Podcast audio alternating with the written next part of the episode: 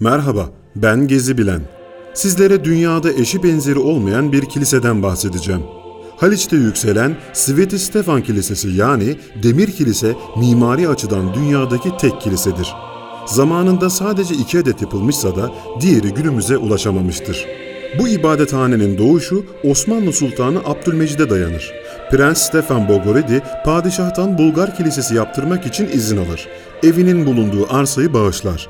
İlk yapı ahşaptan olduğu için yangında kül olur ve sonrasında demir kilise inşa edilir.